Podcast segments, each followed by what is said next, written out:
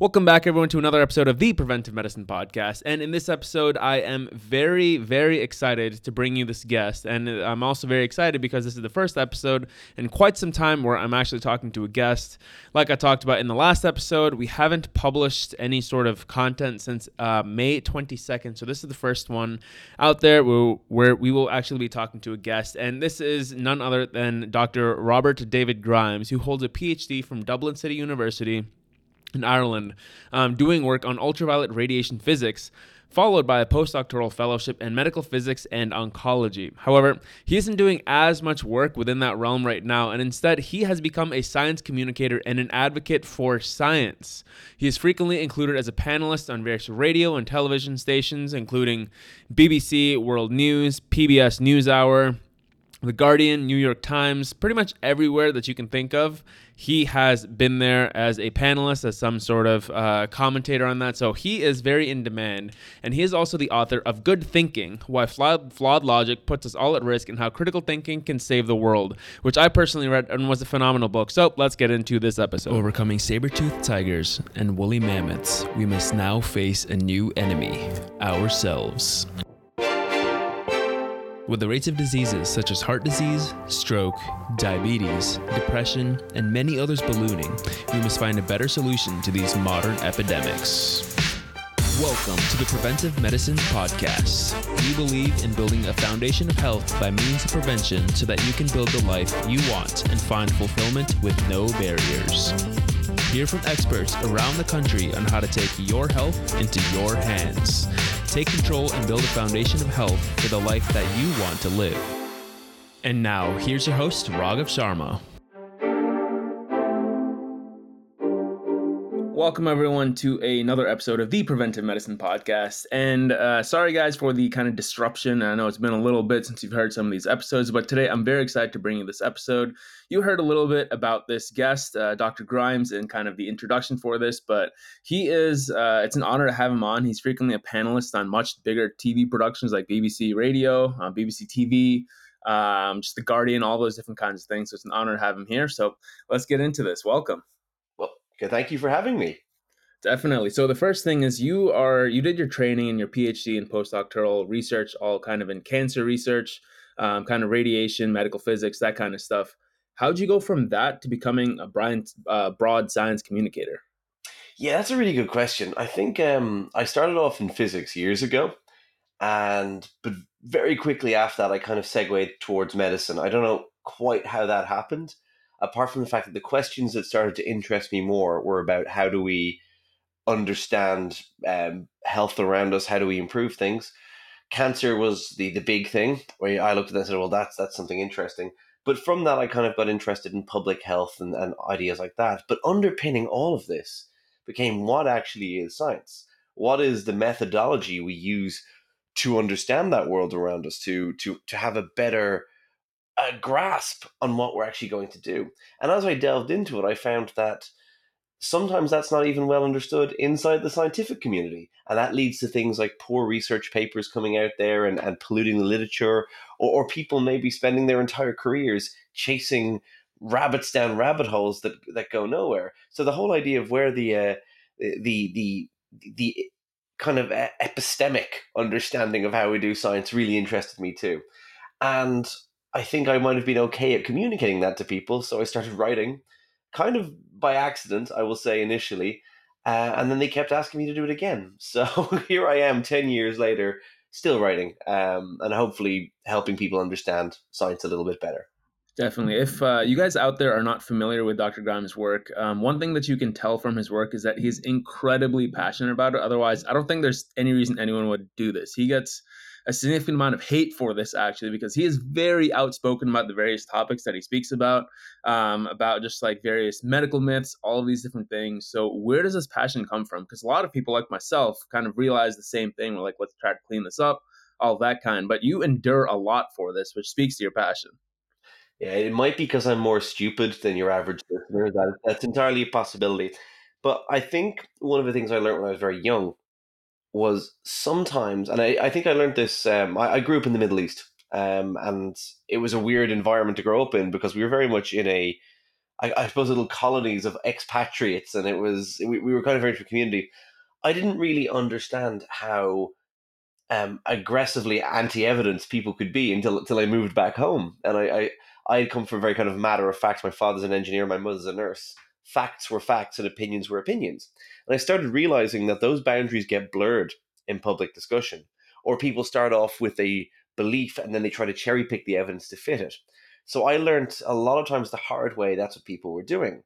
But instead of stopping what I was doing, I, I thought maybe it would be better for society. Uh, I could contribute more if I was willing to show people how maybe we should do it. Not saying that I'm always right by any means, but saying, look, this is the methodology by which we arrive at a more reliable understanding uh, of evidence. Because, of course, opinions are opinions, and that's fine. But I often see people conflating their opinions with evidence or their preconceived notions. And, and, and I think it's really important to separate that out. So I think that's how I started and went down that way. And I'm not sure if it's passion or stubbornness. It's probably a little bit of both. But I would like to live in a world where we make better decisions as a collective because no matter what way you cut it, right?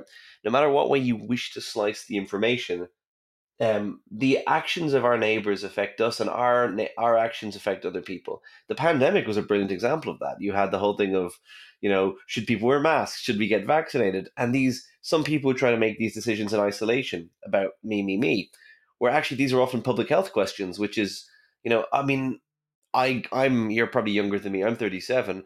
I wasn't particularly high risk, but I was very very eager to get vaccinated for the sole fact that I don't want to be even on a secondary level responsible for inadvertently killing someone else by something that wouldn't bother me. And even having those discussions, and I was doing a lot of TV work during the pandemic about that. That obviously wasn't a way that everyone thought, mm-hmm. uh, or and that's okay. But I, I, it was my job. I felt to try and get them to see it from a different point of view. It's not necessarily about you, it's sometimes about how the fact that we all are in a society. And that means we should be making the best possible decisions, whether it's on climate change or whether it's on public health or preventative medicine. And that's really what drives me a little bit. I'm like, I don't mind getting a bit of abuse for that. If I can catch some people on board and make some people go, hey, that's actually a really good point. The loudest voices will always be the emptiest vessels. I mean, as the old adage tells us but I don't mind taking a bit of flack from from people like that if I'm getting across to other people who otherwise wouldn't get the message. I think that's absolutely very noble of you to kind of even accept that some criticism will come your way and kind of put yourself in the limelight. A lot of people, once they get into that position, are like, oh, no, this is a little bit too far for me. I'm going to step away. It's not worth it.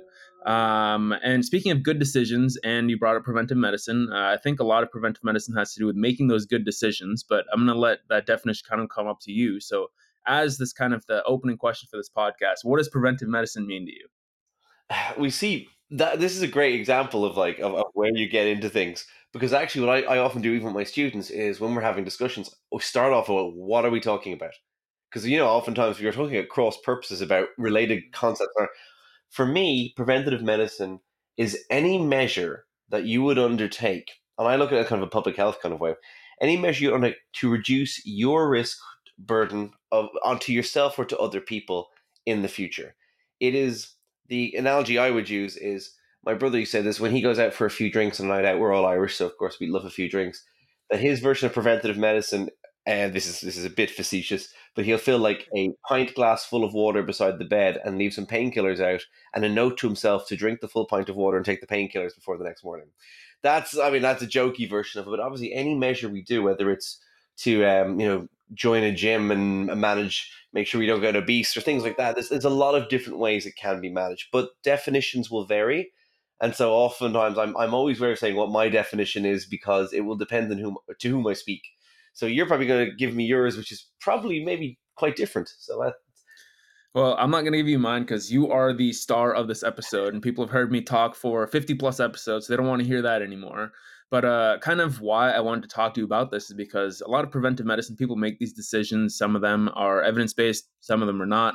And what we want people to do is hopefully make decisions that are actually shown to be beneficial for them instead of, to be facetiously once again, to putting that painkiller in the water. It's probably better to not drink so much instead that you are constantly getting hungover to a better decision.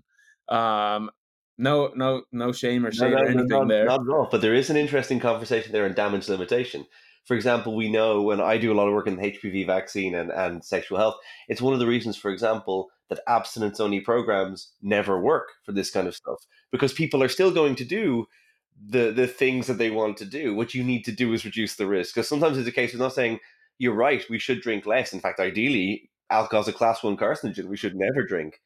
But I damn well know that most of my friends Everyone's probably going to. will. So if they do, I'd like to damage limitations. It's a whole different class. But you are correct, hundred percent correct. But uh, I'm very much um, a cynical realist these days rather than an idealist. and this is this is one of the things actually why I do want to talk to you because we know these things to be true, and some things are like scientific methods, some things are not, but we have to kind of gauge our risk level of what we want to do. We'll get into that a little bit later, but first, let's talk about the history of the scientific method, um, kind of how it came to be. Because at some point, following quote unquote science, people are following kind of these four humors of the body. We like yellow bile, black bile. People are draining each other with leeches, all in the name of science. So how do we go from something like that to where we are today? Surprisingly slowly, I think is the answer there. So the four humors theory was still going strong in the late 1800s in some sectors of medicine. Weirdly enough, medicine itself, and this is my, my, my very folk history of it, but medicine itself was kind of slow to the table of a scientific revolution. So you can broadly separate histories and categories, and again, this varies through cultures. I mean, we always, a lot of us look through history from a very Western, you know, white kind of lens, and I'm, I'm Western and white, therefore guilty of that as well. And of course, there was I- Islamic cultural revolutions and all sorts of different ones going on. But broadly speaking, when you read the kind of history of this, the Enlightenment era, 1700s onwards, is when people started abandoning, and at least in, in, in European countries, started abandoning, say, superstition more and looking at these kind of deductive methods. But science didn't just emerge whole cloth. It emerged very slowly with individual good ideas. I mean, we've always had smart people and, and good thinking, but you have to have the right environments for to emerge. So it's kind of start, I would say, at the tail end of the 1600s, early into the 1700s, where you had the great physicists, people like and the great physical scientists doing experiments to test their ideas, to challenge notions that had been accepted wisdom for many years. For example, one of the things I love is um, Aristotle, who's often considered one of the fathers of, of Greek philosophy. He thought for years that flies had four legs. And it wasn't until the 1700s that someone decided to count. Like these are little things when this started becoming stuff we take for granted now. But it took a long time when people had the free time to do this as well. I mean, again, science started being done by very rich men for the most part because they were generally the ones at the time. You had engineers who were doing a lot of innovative stuff over the years, but that was for practical purpose. Science for the sake of knowledge, you had to have uh, comfortable societies where people had, you know, the the wherewithal to do this. Medicine was a bit slower on because in medicine, if you think about it, people have to make, you know, life or death decisions. So a lot of times, medicine can be force of personality too. I mean, if you have one doctor who goes, "I think we do it this way," that's decisive. You don't want someone who sits there for two weeks going, I'll think about that, you know? Uh, sometimes yeah. you do, but generally you don't. So medicine was a little bit late to the table. But the scientific method started creeping into medicine around the 1800s. And there was a bit of a, a face off, I suppose, between the emerging scientific contingent, who very much were adopting these Enlightenment ideas to make you know medical treatment better, and wanted to do things like testing and, and now the, the, the seeds of, of testing had been sown before people had done for example with uh, scur- scurvy and vitamin c that was one of the first classic uh, trials where they said we'll give different people different um, we'll, we'll assign them to different treatments and see who doesn't get scurvy when they're crossing the sea um, so you had all these prototypes that eventually have become staples of, of, medical science, but they were all emerging at this time. And we read the history; it looks like it's a nice linear progression. It was nothing like that. One of my favorite examples of this was, Semmelweis. And if you read most textbooks, they will tell you Semmelweis was an, was an Austro-Hungarian physicist, or sorry, uh, physician, and he's often credited with discovering that hand washing uh, reduces uh, mortality. And he discovered this in Vienna in, in the 1840s, where he started running experiments in the hospital he was working in. In one of the buildings, women died in childbirth to a huge degree. And in the other building, they seemed to be much better. And he instituted a like a, a lime hand wash and started making people people do this. And very quickly, the mortality rate fell, and to the two hospitals were actually very very even. And we we now know with modern science the reason it was so much higher is that during their spare time, surgeons in one of the hospital buildings, the one with the high death rate, were practicing their surgical acumen on corpses out the back, and then coming from there and and you know not washing their hands and going straight in, and then infection was a big huge risk factor. Pregnant women are you know, without in the pre-antibiotic era, remember this is well before we had anything for this, we're very susceptible to infection because they're open, they're bleeding. You don't want to put corpse juice anywhere uh, there at all. And now that story, and what happened, of course, to Semmelweis is a lot of his peers condemned him. He eventually started writing these angry letters calling um, his fellow physicians murderers, and he was put into a um, you know an institute, died in a straitjacket, ironically from infection similar to the women that he'd been treating. And in the history of that, it's often considered a clash between the older professors who had this four humor theory of medicine, who were outraged at this upstart calling them unclean. That's a nice, neat history. It's wrong. It's partially right. He was correct. He did this kind of experiment. But the reason it's wrong is that again we put narrative on things and it's much messier. Firstly, he was not the first person to show that hand washing was good for mortality, and this is something the emerging scientific younger scientists were really or medical scientists were really keen mm-hmm. to show. He also insisted that all disease must be caused by what he called um, um, cadaveric cadaver particles. He basically said the death particles cause all disease, and even the emerging scientific contingent were like, "That's demonstrably not true. True. We have examples of airborne infection. We have examples. They were able to show all this kind of stuff, and he um, he started attacking them as well. So here's the thing: he made a very correct observation, and he did good. He had good data to back it up, but he also rejected a rake of evidence that would have made that. Uh, and and he also had a very his personal manner wasn't great. So even when he was trying to communicate his message, it was messy. Now there was older professors who were in the four humors thing, still even at that time in the 1840s, and they would have looked down at him. But the story's never that neat, and the pattern to and eh, we, we can think about it like you. There's lots of fantastic scientists and medical scientists who've had one great idea, and a lot of terrible ones, um, and sometimes they don't see the difference from them. I mean, I think we we discussed before you and I, Linus Pauling or someone like that. You can have people that the method matters. You need to get it's not just who does the right thing, you have to do the right thing for the right reason. It is better to be wrong for the right reason than to be right for the wrong reason because long term if you get the reasoning correct, you'll get the right solution more often than not.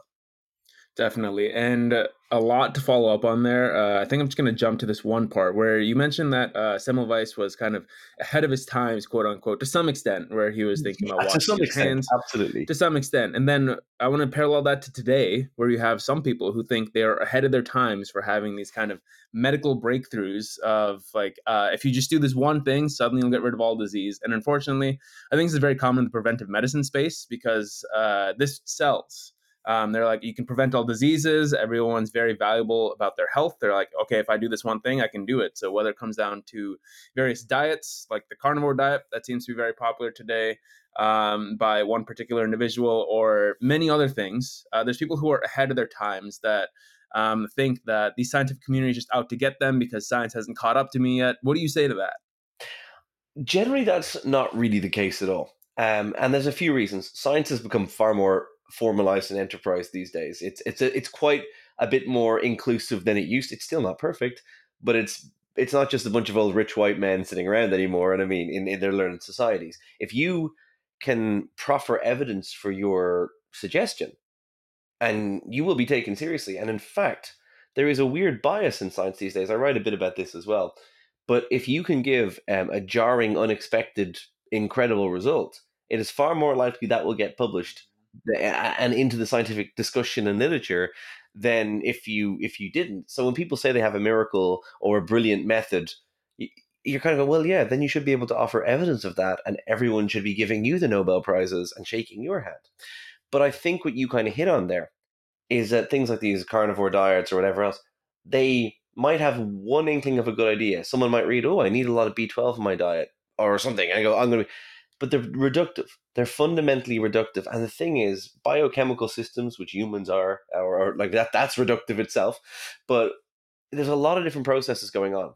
I like to give because I, I talk about radiotherapy a lot, and I like to say to my students, is radiation good or bad for you? And they will go, well, it's bad for you. You don't want to get like radon. You don't want to get. And I'm like, okay, what if you're getting cancer treatment? What if you're getting, you know, um, you, you know, and they're like, oh yeah, then it's good. I said, so would you not as- accept that in different situations to different dosages, things are matter more or less? And of course, something like as complicated as a human being or any creature, there are multiple interconnected systems interacting. So I am generally suspicious as hell of anyone who gives a simple answer to a complex question. Because usually the reason it's complicated is it's got multiple moving factors that interfere. Um, there's an idea, and we all do this. It's, it's I think it's kind of like the, the era of linearity.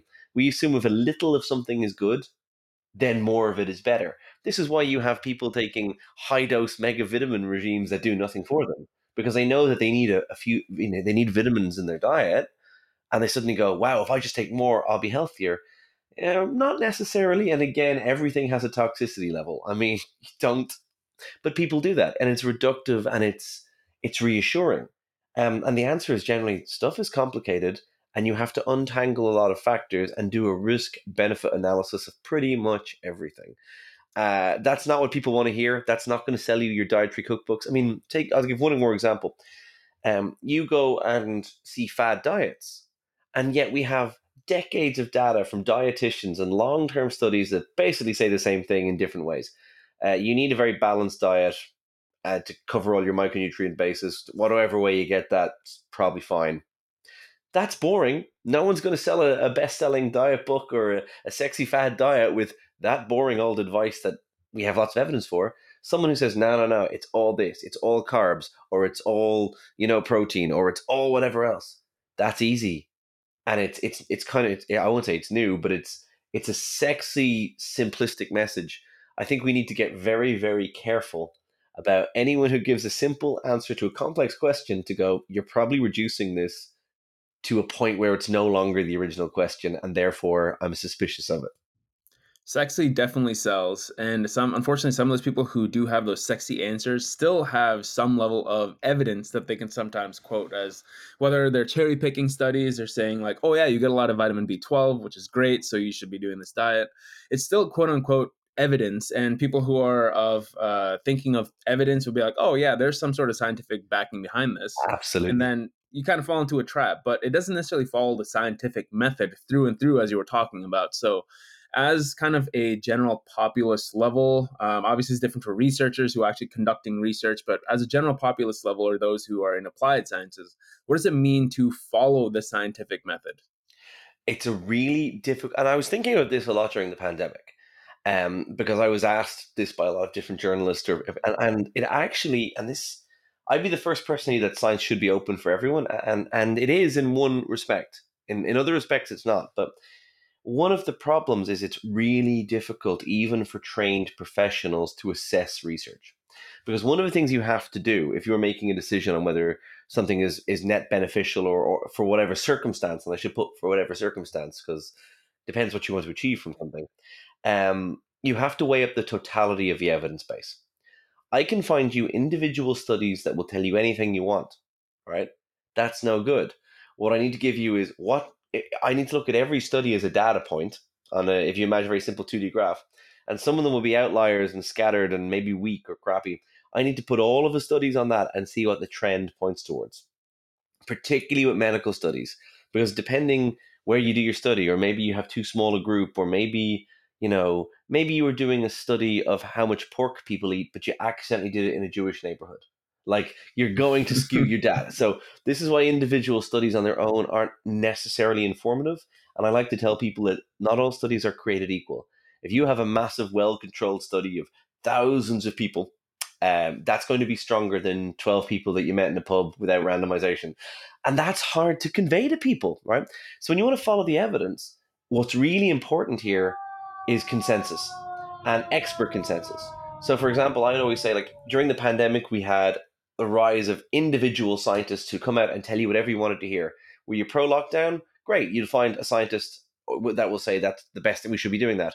Were you absolutely against lockdowns? You'll find another great scientist for whatever now uh, telling you the exact opposite. And the problem was people cherry picked depending on what their pre existing notions were.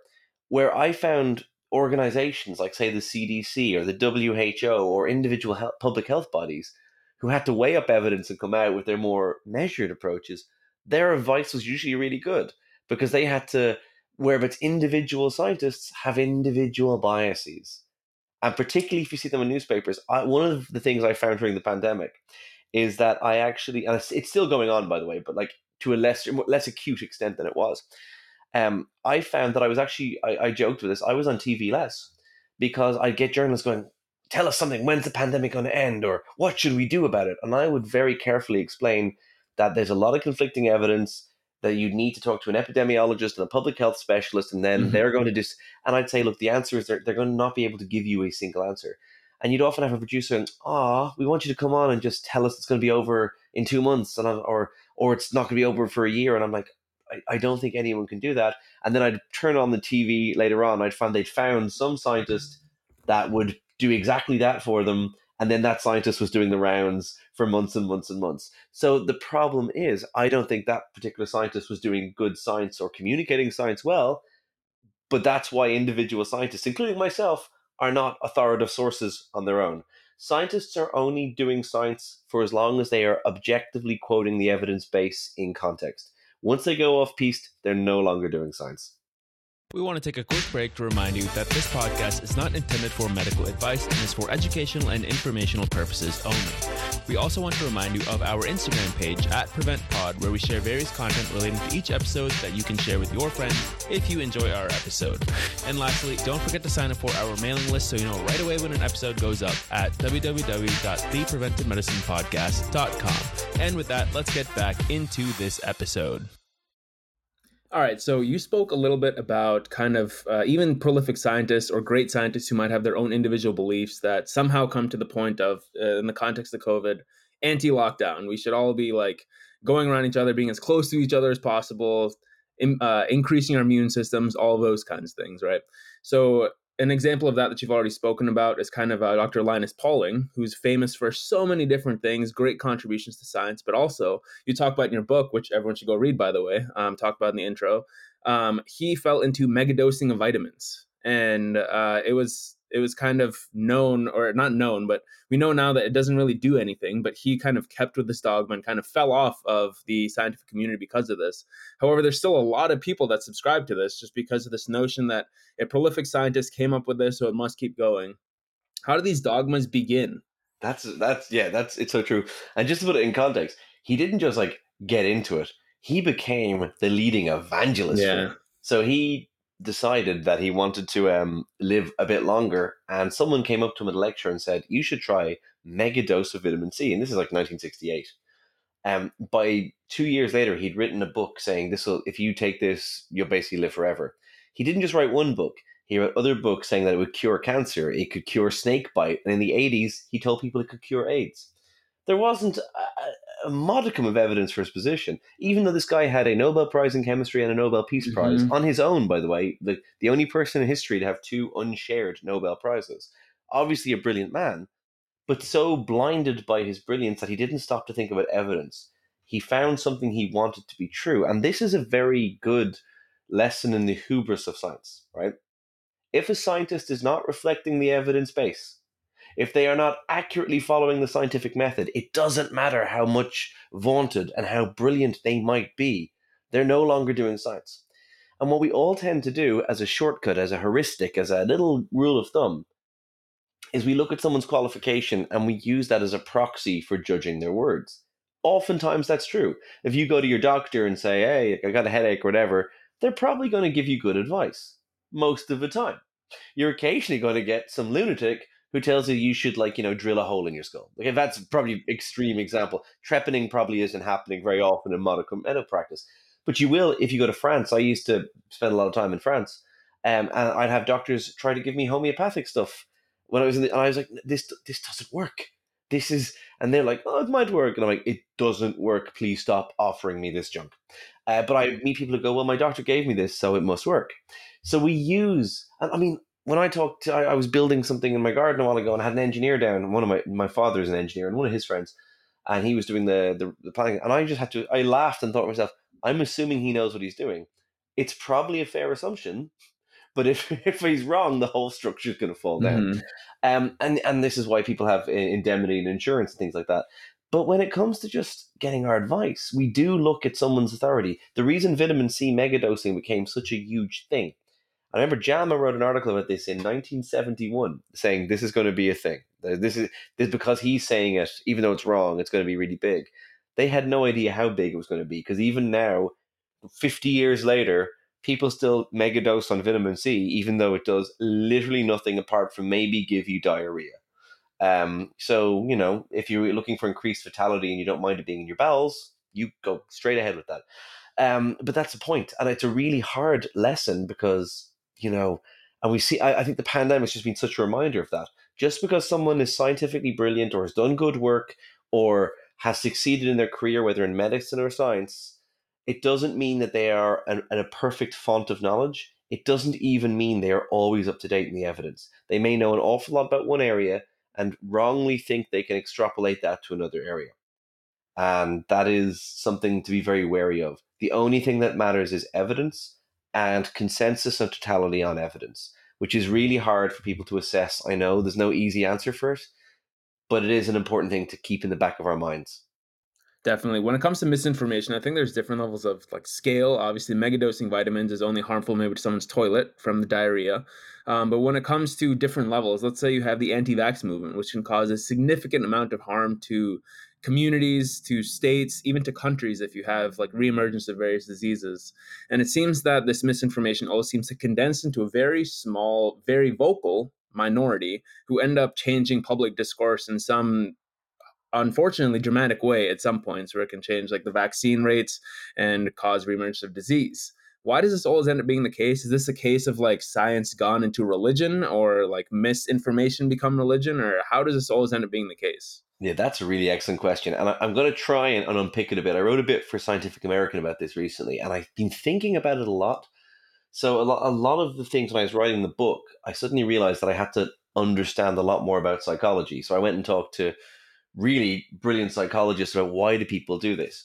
So I can't, and, there's different reasons people do different things, but a general thing that I saw an awful lot, and this is for all conspiracy theorists, but the anti-vaccine movement is one I've studied for years, and they're a subset of conspiracy theorists because to believe that vaccines are causing us harm and the whole medical establishment are covering up those harms, you do have to believe intrinsically there's a conspiracy, even though, as I've in my own research, I've shown that's really, really unlikely to be the case.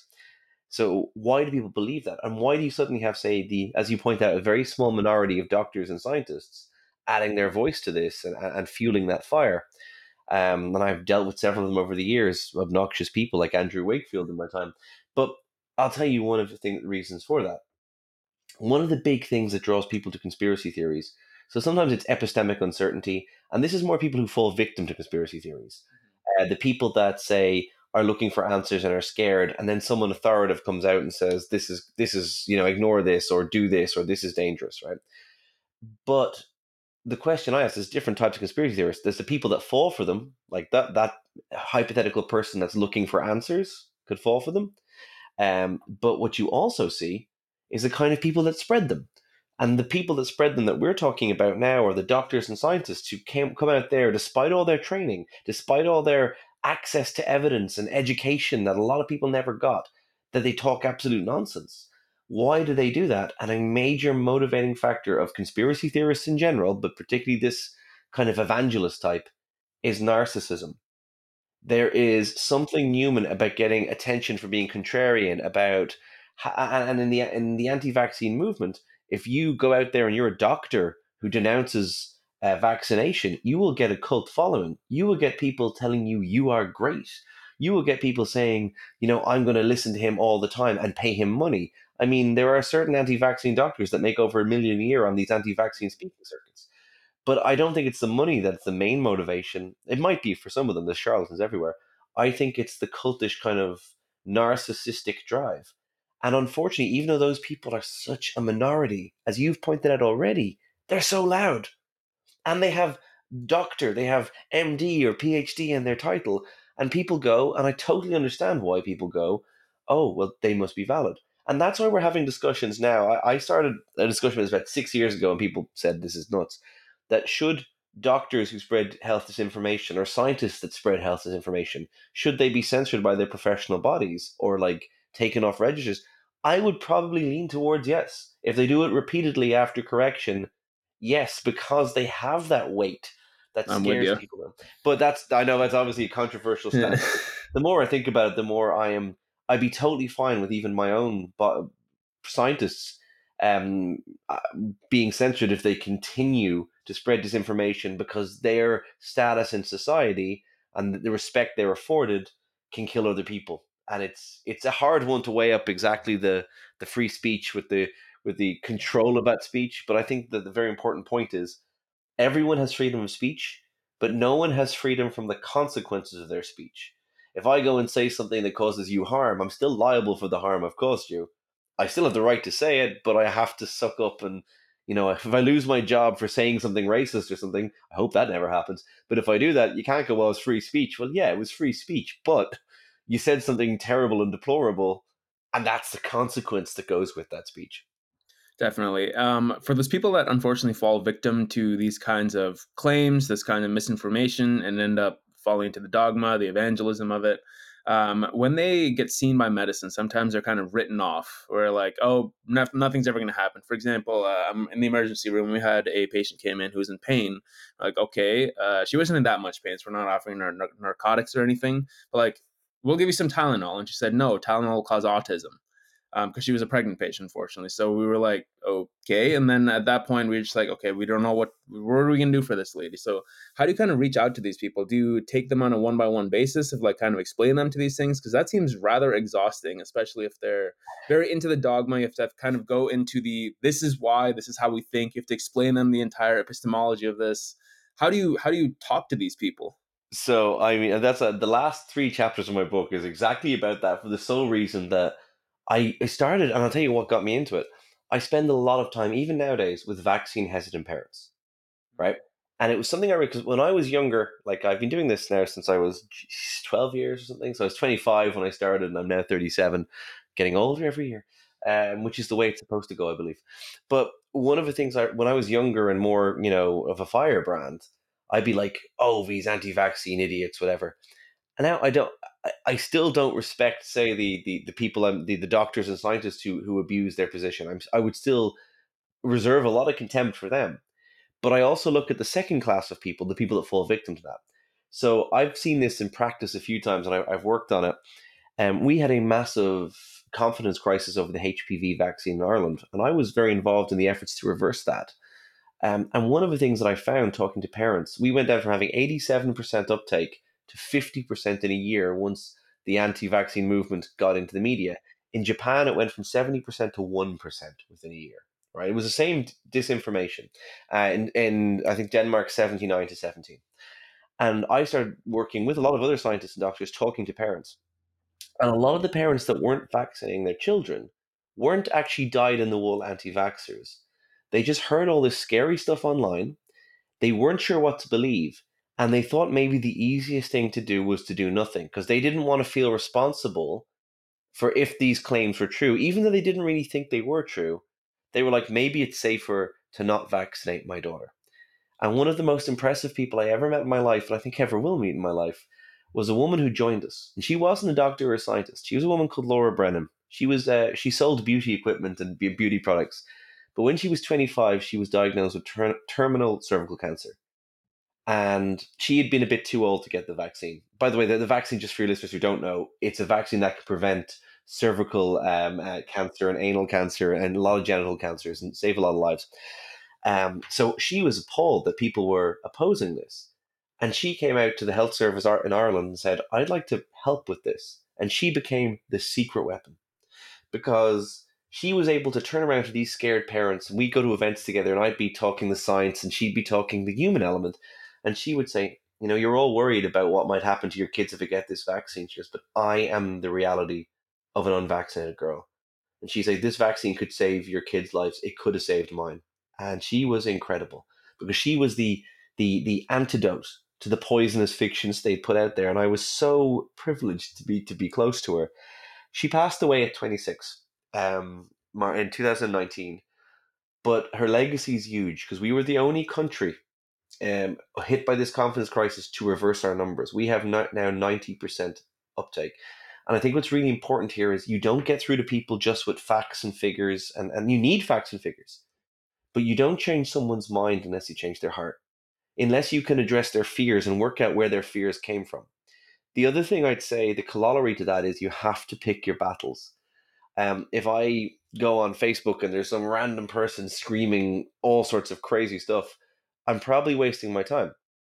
But if I'm at a family event and someone voices something that's incorrect or maybe is borderline dangerous, and I could go, "Oh, why do you think that?"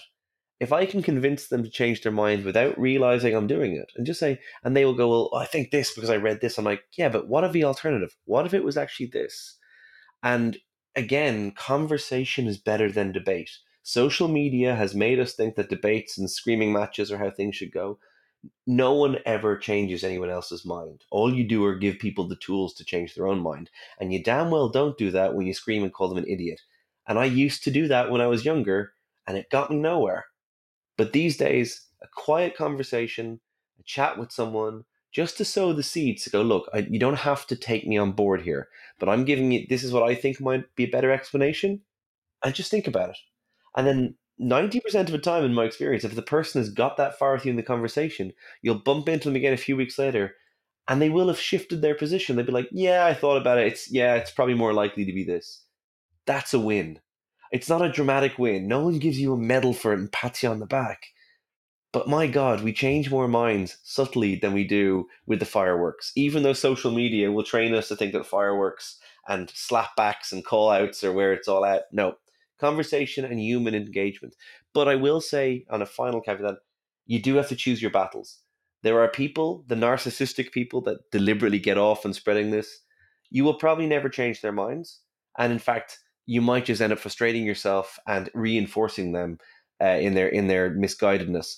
So sometimes it's really just worth putting your efforts. You because you said earlier on, is it exhausting? Yes, but if you concentrate your efforts in small amounts to reasonable people, we can stop more people getting down these rabbit holes.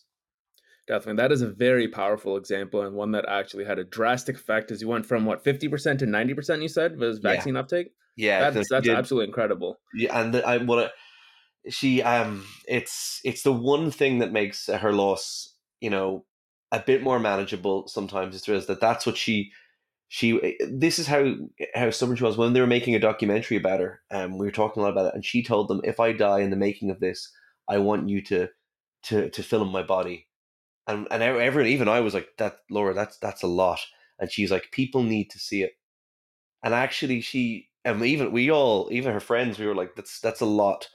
But you know what? It was right. She that was the message. She was so on message the whole time. She she but she's a rarity. She's so brilliant that she's she's a rarity. That legacy will last a long time. Um, but it is a really good lesson that you need. It doesn't matter if you have a whole library of books and statistics and facts; they are important, but they are important as a backbone. You you people feel first, they they emote first, and they react later. And the reason anti-vaccine propaganda and anti-science propaganda works is that it scares the living bejesus out of you. And then you go, oh, I don't want that. That sounds scary because it shut down your brain by scaring the hell out of you. So it makes it a lot of work to undo it, but ultimately, long term, and I think the reason I wrote the book in the first place, long term is we have to improve our critical thinking so that these people that would manipulate us and take advantage of us and spread fear for whatever reason can't do it. And I, I, I am optimistic we will get better at that. Maybe foolishly, but I am. So I am not quite as optimistic as you. And one of the reasons is that ratings are out there. We're in the ad- attention economy. I don't know when it's going to switch, but it seems that ratings and clicks and views are everything. And as you were talking about your experience in the pandemic, where they don't want to hear kind of a nuanced position of when will this end, you don't have an answer for them, so they find someone else um, I think that that is only going to increase. And I think specifically within the preventive health space, people are starting to realize that healthcare is not necessarily the best, especially through the pandemic, where there's so many things that we just kind of take care of people who are sick. We don't really focus on prevention. We're seeing a lot more posts about that on social media. But I think the paradigm's just starting to shift. And I think a lot of people are going to start taking advantage of that, selling bogus products, all these different kinds of things in the name of preventive medicine. And obviously, the sensational headlines, the ratings are the ones that are going to get the most views. You see people like Dr. Oz, who has his own TV show. um, who gets to sell all kinds of stuff, make a personal fortune from it, all that kind of stuff. How are we going to continue balancing the kind of conundrum between ratings and like that large public message versus actual good science that'll help people? I may be wrong on this. In fact, I may be wrong on a lot of things. But one of the things you're right. The current way that we have set up social media is is particularly toxic because it allows self promotion of you to a huge degree, and often the least scrupulous people abuse it the most. Right? Um, the the fringe doctors or the fringe scientists abuse it and get more traction than say again the boring messages. Look after your health. Do do clever things that you know reduce your risk exactly. in future. Um, but one of the things I think that we will learn, and this is where I'm optimistic, I think the, the, the pandemic was an eye opener for most people. When I started doing research in conspiracy theories and health misinformation six or seven years ago, people laughed and said, "Oh, that's niche. That's that's talking about like you know basement dwellers who live on the internet." And, and I'm like, "No, they're your brothers, they're your cousins, they're your moms, they're your dads." And people didn't believe that, and now they do. I know every family I've spoke to has someone in their family they've fallen out with or or or has become a conspiracy theorist. And I point out they ne- didn't become a conspiracy theorist. They just started feeling comfortable verbalizing it. It was always there, right? But I think that increasing awareness of that has is going to lead to two or three things. Firstly, there is no way we can continue with the attitude that we have with social media, which is well, it's just um, a platform for people whatever up there will be an increasing movement to say, you know what, these publishers are responsible for what they put in their platform because we're starting to get evidence of how much harm it causes. It's the same way cigarette companies were saying in the 1940s and 50s, oh well, you know, it's just people's right to smoke and do what they want. Like, yeah, but you're you're we know that for example, companies like Facebook and Instagram, which say it's Meta, the same company, and Twitter even manipulate the algorithm to get more sensational stuff. And they even knew that they could reduce um, disinformation spread but they didn't want to because it would reduce engagement. Yep. So there's where responsibility comes into a factor in it. And I think it'll take a massive effort to, to, to make these companies play play fair. You might have to look at like say in you might need pan national regulation. The European Union, I think, is the best bet. The United States is the second best bet, but I think the EU will eventually do something. And there's there's moves towards that. But I also think that there is an increasing awareness that we need to improve our, our health literacy, our media literacy and our digital literacy. Because at the moment we suck.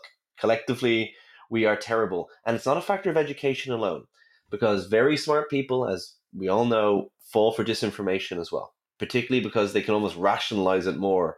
Uh, they're sometimes the worst people for falling for it because they're hard to convince out of it. Um, but these are the awareness of these problems and the damage that they have done is an important wake up call for society. It won't happen overnight but I do think that we will start going. All right, we need we need to address this now. You're right. I can fall into pessimism some days. There are days where I get my messages on Instagram or Twitter, or I get an email, and I, I just see like, oh, here's another holistic person saying that you can cure cancer by like eating blueberries, and then you and they have twenty five thousand followers, all like, and you're going, my good lord, like because you know what there, there is a thing it takes a lot more effort to put out good information or to, re- Definitely. refute bad information than it does to say nonsense in the first place because if you say something it has to be evidence based you have to do the homework to say it i, I feel the same it's a standard we hold ourselves to if and I'll have that people, just, you're not. just to add on to that. I also feel bad. Like, am I am I putting out good information out there? Because I know my words matter. If I say something that's not necessarily correct, then someone may latch onto that. It could cause harm. So everything kind of double guessing. I'm making sure I know the data on this. Did the data change? All this kind of stuff. Yeah. I feel like people who put out that other information do not do that at all. They just put out whatever comes to their mind the first thing. They do, and they, they do they do the Trumpian approach to it. Just keep uh, the I, I, the technical term I think is the, the, the fire hose of, of propaganda. Just keep putting it out there and don't care about the consistency of the internal like um, like I mean I I used I saw that I, I used to give an example in the pandemic that most of these these theories that these guys put out there and these girls put out there, they're not consistent. For example, the classic one I saw in a single post, a guy argued to me. Um, I won't mention his name. I don't give him any publicity. A big account, bit of an idiot. I think his Twitter account was eventually deleted. But what he wrote was, essentially, if I paraphrase, that um, COVID is a hoax, but it's caused by five G, and you can cure it with ivermectin. So I thought, whoa, whoa, whoa, whoa, whoa. COVID is a hoax, but it's caused by 5G and you cure it with ivermectin. Three things that are mutually exclusive. And I suddenly realized it didn't stop him getting tens of thousands of, of, of interactions with this. I'm like, the problem is that if you work in science and medicine and you stick to the principles of it, you will never do something like that because you will say, hang on, these things contradict. So I'm wrong here somewhere, or I don't understand this enough, or the evidence is conflicting. So I shouldn't make a, a categorical statement. And you're right, the cranks aren't, but aren't bound to that. But I think we will collectively get better at, at spotting this. I, I, I, do you know what? If we don't, we're doomed. So I don't think we actually have a choice anymore. you know. Um, eh, you mentioned critical thinking skills, kind of the ability to go through the literature, science literacy, health literacy, all that kind of stuff. And I know there's a bunch of different ways to do it. And I think one of the best ways is to read books such as yours. I read the entire thing. I think it should be required reading for most people because you can just read it and then you can critically appraise and just even from like a napkin math or whatever you want to call it, you can figure out if things are verifiably true or not. Is it plausible? Maybe not. Should I do some more research? But they have to read and I think that people don't want to read. And this is why those sensationalist headlines and all those quick, like bolded sentences do very well. So, yeah. outside of people reading things like your book or other ways to increase their literacy, probably through reading, how are we going to tackle this problem? Because I don't see people sitting down and reading books anymore. Yeah, that that is um, a grim a grim thing. And thank you for the kind words, by the way. But one of the things I would say is par- it's a bit of a paradox. We spend more time reading on social media than we we probably that is that is very before. true. But we it, it's multi it's it's attention grabbing. So like I I often read even posts on Instagram where it makes a medical claim in one big fancy font that's huge and people and I'm like where's the references for that did you so i think what we need to train people to do and i think we can do this is just a very simple you know series of little questions that you'd ask yourself right the acid test questions. The first thing is when I hear a big scary claim, I go, okay, where did where did you get that from? What's your source, right? Um, and I check then, for example, if it came from the, you know the JAMA or a, a you know a, a, medical journal or, or or CNN, that's probably more reputable than a meme you got on your racist uncle's Facebook page, right? So you know, like, and this second thing I go is information hygiene. Before we know the biggest single determinant of whether something goes viral online uh, is whether it induces outrage and fear. They are the strong negative emotions are the strongest thing. Um, and I think we have to look at information as pathogenic. Viral disinformation is well named because it infects us and it makes us infect other people, right? We go, oh, did you hear this? And we've just become a vector. Well done, you know? Uh, we It mightn't affect us, but we might infect someone else with it. So, one of the things we should do is we should practice information hygiene. And this is the concept that when we're exposed to new information, we treat it like we're wearing PPE, like we're, we're like, okay, so where is this coming from? Where did you get this? Is this from a partisan source or, you know, is this in context? You know, I'm not going to accept it. I'm not going to reject it. I'm not going to accept it. I'm just going to leave it there.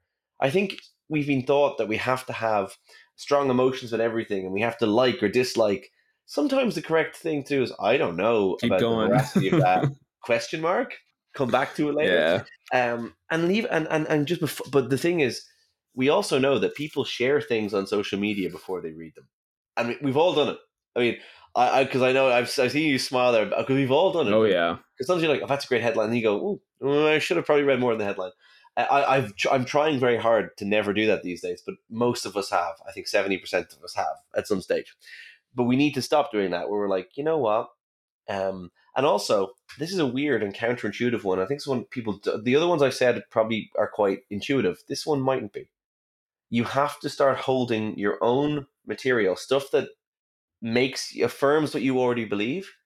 You have to hold that to a higher critical standard than stuff the way you criticize someone else's stuff because it's very easy to find a, a headline or a, a, medical article or something that seems to echo what you already believe or already thought.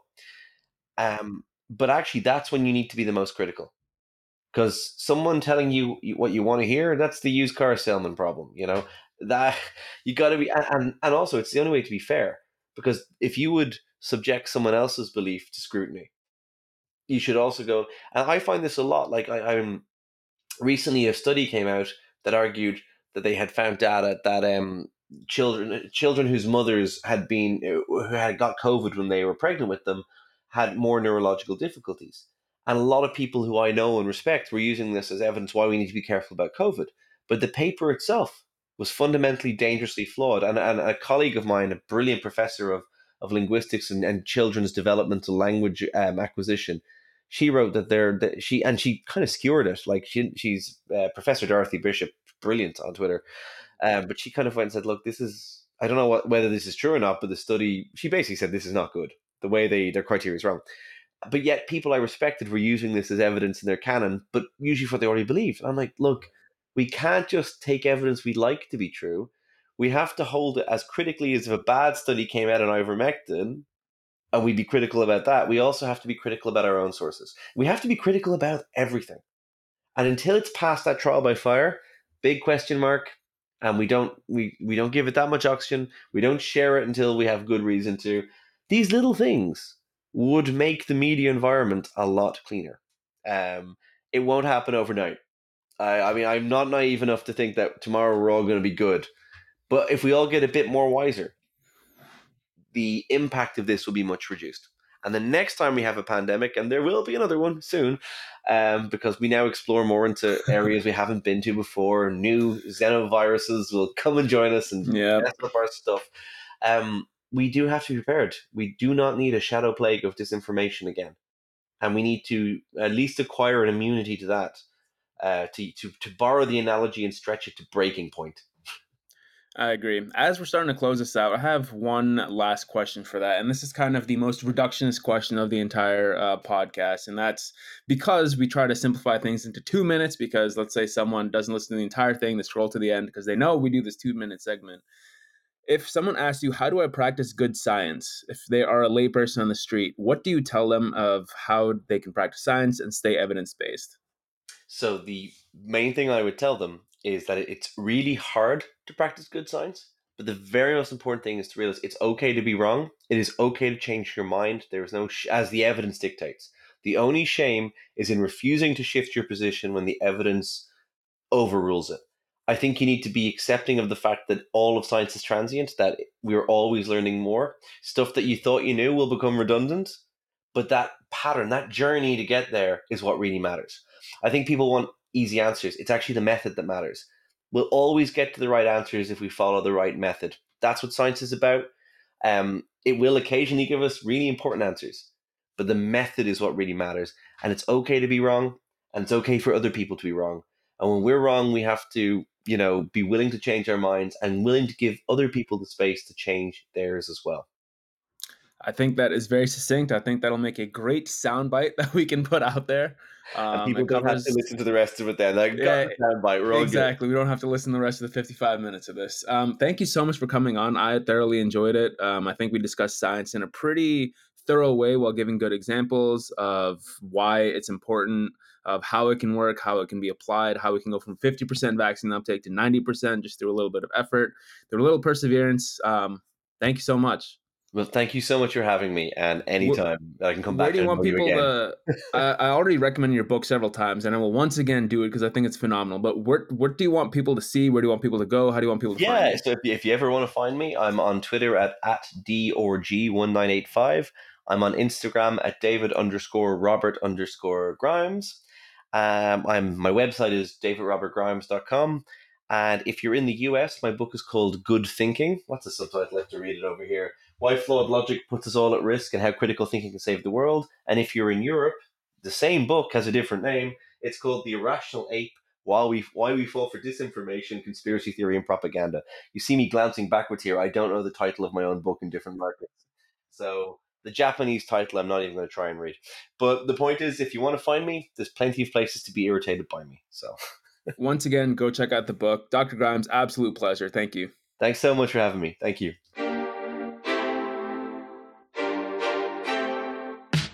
Thank you for listening to this episode of the Preventive Medicine Podcast. If you enjoyed this episode and want to help us spread the message of prevention, first off, rate and review this podcast. Second off, you can find our content on our social media platforms at PreventPod. That's P R E V E N T P O D. Thank you for listening, and we'll see you in the next one.